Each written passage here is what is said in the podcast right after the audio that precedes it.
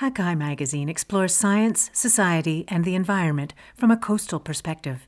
Today's feature article is The Rising Tide Underfoot. Changing sea levels are pushing groundwater into new and problematic places. By Grace Mitchell Tada. Read by me, Heather Walter.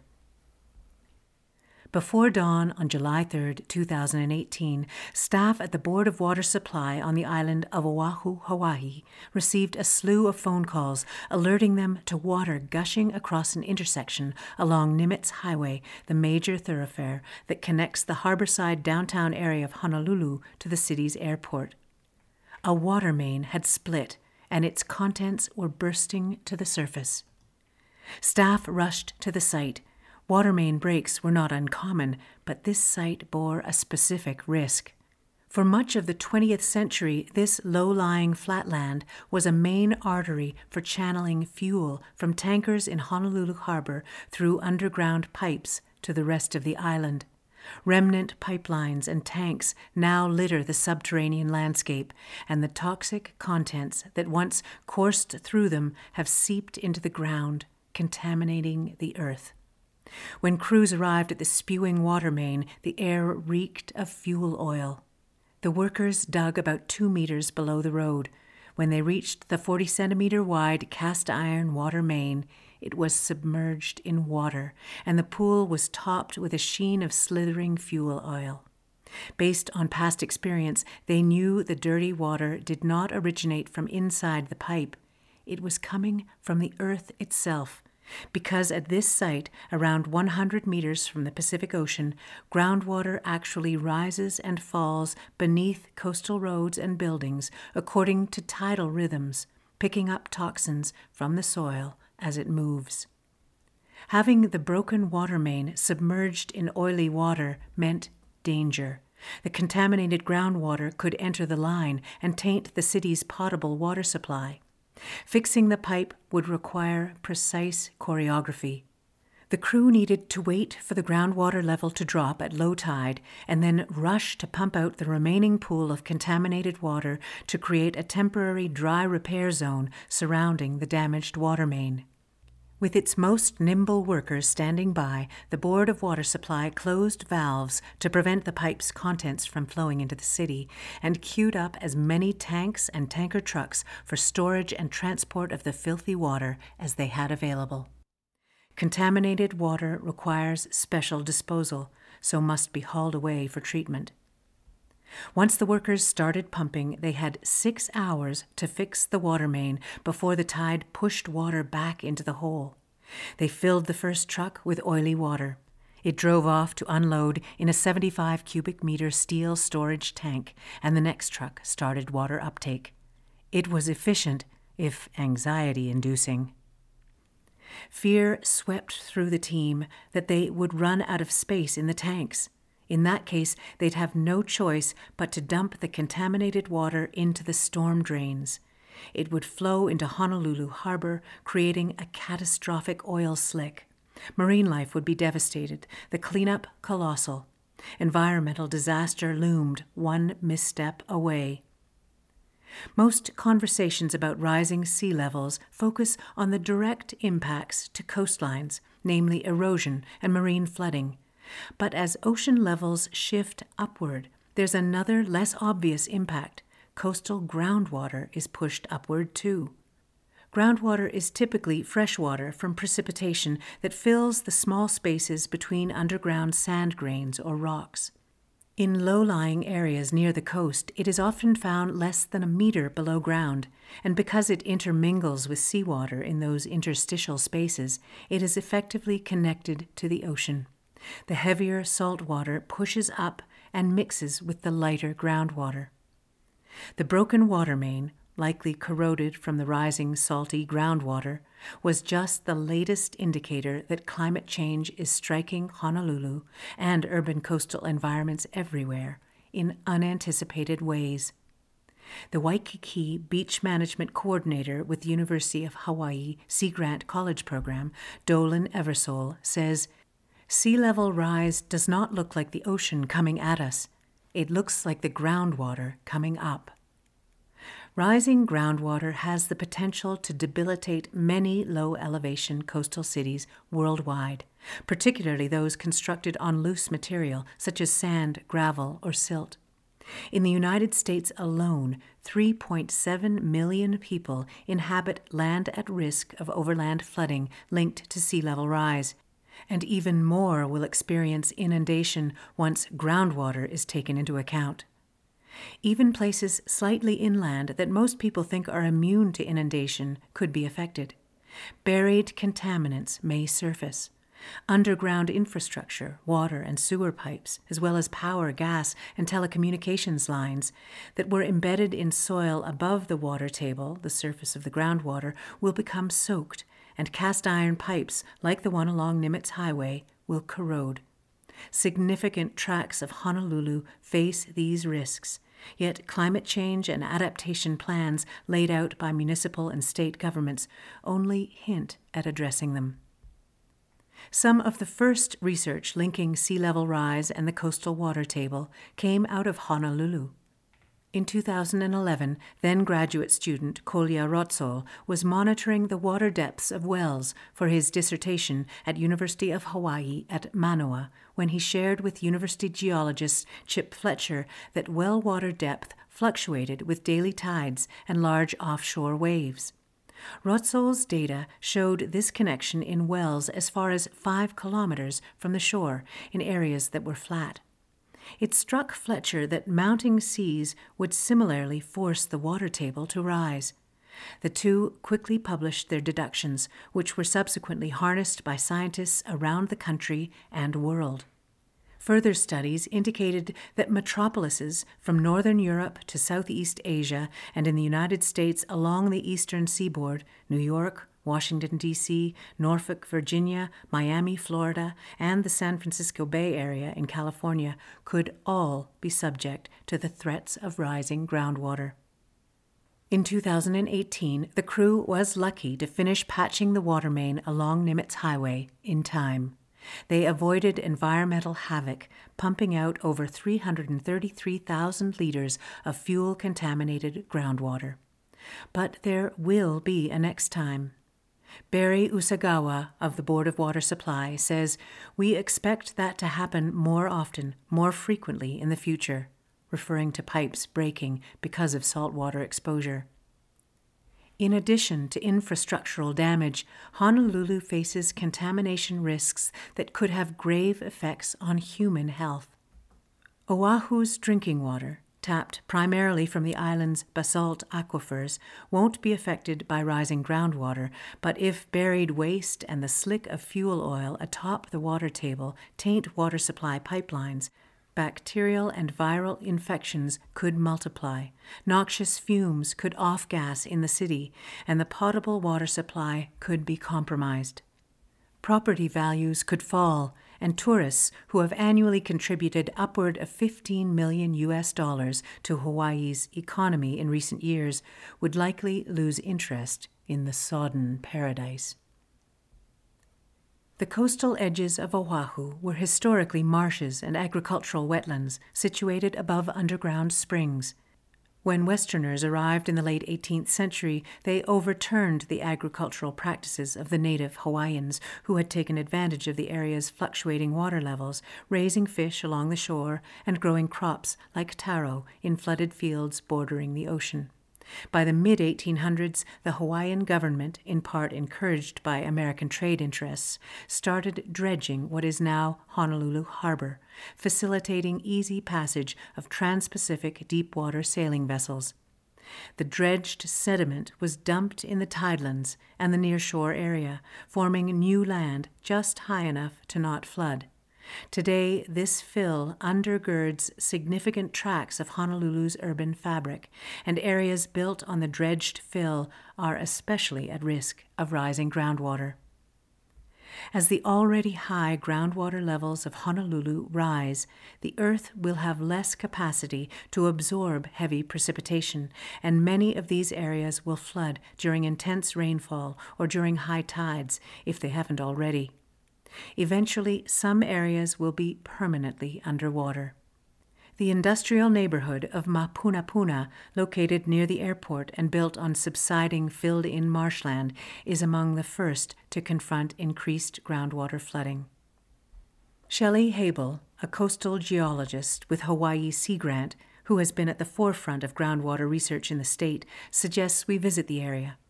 As a former graduate student in Fletcher's lab at the University of Hawaii's Manoa, Habel worked in recent years to expand and refine Fletcher and Rotzoll's earlier sea level rise flood projections. The team's projections indicate that nearly all areas impacted by marine flooding will also be affected by groundwater flooding. It is March 2019, and the streets are mostly dry as we amble down the broken, undulating sidewalk, but Habel nonetheless identifies seemingly benign clues of the mounting groundwater beneath us. Corroded manhole covers, rusted in place, cavernous splits in the street, salt from evaporated seawater accumulating at the road's edges, a drainage culvert filled with salt water and live saltwater fish. Given that the ocean isn't in sight, these signs of seawater are troubling. In recent years, the high tides in Mapunapuna have been intensifying, exacerbated by rising sea levels. The fish filled culvert drains directly into the ocean, and at high tide, the ocean ebbs right back into the culvert, often overflowing into the street. It could seem that the ocean is merely channeling through the storm drains, but the surfacing water tests positive for radon, which is naturally present in the basalt rock underground, evidence that the sea is shoving up and mixing with the freshwater lens of groundwater. Summer, which sees some of the highest tides of the year, is particularly taxing for local businesses. At a U-Haul facility, manager Rod Doronio describes how, in advance of the high tides, he and his staff wedge plastic thresholds in front of doors to prevent water transported debris from streaming inside. They've lost significant income because customers can't reach them. It's made things very difficult for everybody in this community, he says. Two months before we meet, his car was mangled after plunging into an approximately half meter wide sinkhole and crater that occupied half the street in front of his shop. Because of topography, Waikiki, the densely developed hotel strung beachfront tourist district located about 10 kilometers southeast of Mapunapuna, isn't yet experiencing groundwater flooding of this magnitude, but Habel says it will within a couple of decades. The Hawaii Sea Level Rise Viewer, an evolving online mapping tool built off data supplied by Fletcher, Habel, and other researchers, visualizes future flooding predictions, factoring in both rising groundwater and encroaching seas along the coast. Blue swaths increasingly creep through the streets of Waikiki at 30, 60, and 100 centimeters of sea level rise above current levels the last of which could happen as early as the year 2100. It's a wake up call for those who considered themselves a safe distance from Waikiki's eroding shoreline and increasingly higher waves. The Trump International Hotel, located a couple of streets inland, for example, is situated in the middle of one of the map's blue knots that starts to form at 60 centimeters of sea level rise. By 100 centimeters, the hotel becomes surrounded by a veritable canal, the water inundating the streets and likely impairing the hotel's ground level infrastructure. Another set of maps on the viewer describes potential economic loss. 15 centimeters reveals losses in the tens of millions of dollars. By 100 centimeters, the sum balloons to hundreds of millions. That sum doesn't even include the costly repairs and adaptation of roads, airports, and other infrastructure, or of Hawaii's valuable beaches. Flooding of homes and businesses may cause the most commotion, but the effects of rising groundwater on underground infrastructure in Honolulu are often more far reaching and costly. A recent study by the Board of Water Supply and the Water Research Foundation, based out of Denver, Colorado, identified that approximately 35 kilometers of water pipelines along the coast, like the one that broke in July of 2018, would be impacted by 100 centimeters of sea level rise. The cast iron pipes aging faster, corroding, and ultimately breaking due to saltwater contact. Another discrete risk posed by groundwater relates to Honolulu's wastewater treatment systems. Waste disposed to cesspools, an outmoded method of sewage disposal whereby waste is spat directly into the ground rather than treated, could surface with rising groundwater. Hawaii has more cesspools than any other state, and Oahu alone has more than 11,000. Of these, 240 are in Honolulu's wealthy Diamond Head neighborhood, demonstrating the problem is both urban and rural. Hawaii has stipulated that all cesspools must be replaced and connected to sewer lines by 2050, though that may not be soon enough to avoid contamination risks. One threat posed by rising groundwater that receives little attention is its ability to dislocate industrial contaminants. Just like the area around Nimitz Highway, the ground beneath Honolulu is riddled with decommissioned storage tanks that still hold petroleum or other toxic contents. Any time a leak from one of the tanks is detected, the Hawaii State Department of Health installs a monitoring well. Honolulu has hundreds. Habel used the wells to gather data for her groundwater model, saying, when you put a sensor down the well to monitor and bring it back up, the rope is always totally covered in this goo. All of that goo, from fuel oil to heavy metals, could emerge with the groundwater. Besides petroleum, which is generally seen or smelled, other contaminants in Honolulu's coastal industrial zone are invisible and odorless, like metals, for instance, arsenic from pesticides, or lead from incinerator ash and lead based paint, and solvents. Some contaminants are permitted to stay in place if the site's future use remains industrial or commercial. This is especially true in Hawaii, where, as an island chain, landfill space is finite, remediation options are limited, and shipping contaminants to the mainland is expensive and impractical. Yet, explains Lynn Bailey of Hawaii's Hazard Evaluation and Emergency Response Office, to her knowledge, there hasn't been a study to see which contaminants will be the most concerning as groundwater levels change, or how they might move through the environment. Bailey explains over email some contaminants may be entrapped in soil pores, some may rise to the surface, some may move inland or out to sea. Many people don't know that the landscape remains contaminated even after remediation, and fewer understand the potential risks, she says. Lack of public knowledge, Bailey says, is at this point one of the most critical things. Once the public learns, they can start pushing for solutions. The ways we should respond to rising groundwater are not obvious. Conventional protections like seawalls and levees are ineffective. In Mapunapuna, valves were installed on storm drains in 2011 so precipitation can flow in, but seawater inside the drains cannot flow out. But, says Usagawa, you cannot put a backflow device on it if it's coming out of the ground. In the long run, it's likely that Mapunapuna will be allowed to flood, its businesses relocating. At Bailey's Hazard Evaluation and Emergency Response Office, teams are starting to discuss how rising seas will affect their environmental site evaluations, quote, on a site by site instance when we can, unquote, though cannot yet articulate what form mitigation measures will take. At the Board of Water Supply, Usagawa speaks to the urgent need to create adaptation plans for sea level and groundwater rise that encompass all infrastructure, including systems of potable water, sewage, drainage, transportation, power, and telecommunications. He explains We need a clear plan on where we're going to lift, how high we're going to lift, what studies do we need to do to figure that out, how we're going to get financing, what kind of regulations we need to put in place, how you get the funding.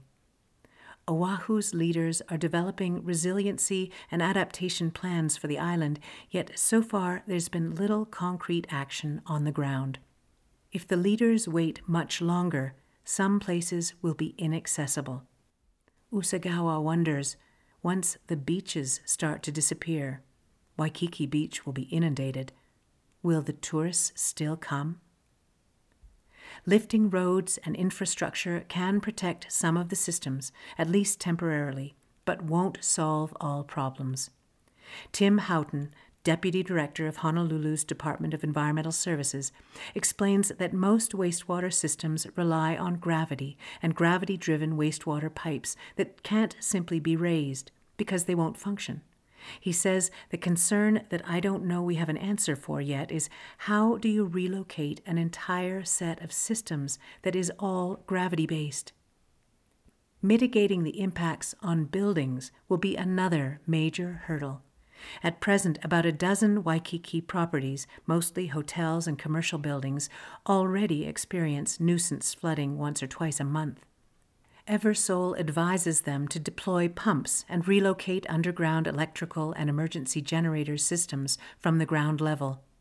Currently, no building regulations or construction codes are in place to address sea level or groundwater rise, and of most developers, Eversole says, it's not clear to me that they've taken any precautions for sea level rise. But the recent scale of flooding during big tides exacerbated by groundwater flooding in unexpected places, has begun to convince many of the coming reality. Locals will eventually start asking what's going to be done about it. And, says Usagawa, we better have a plan in place.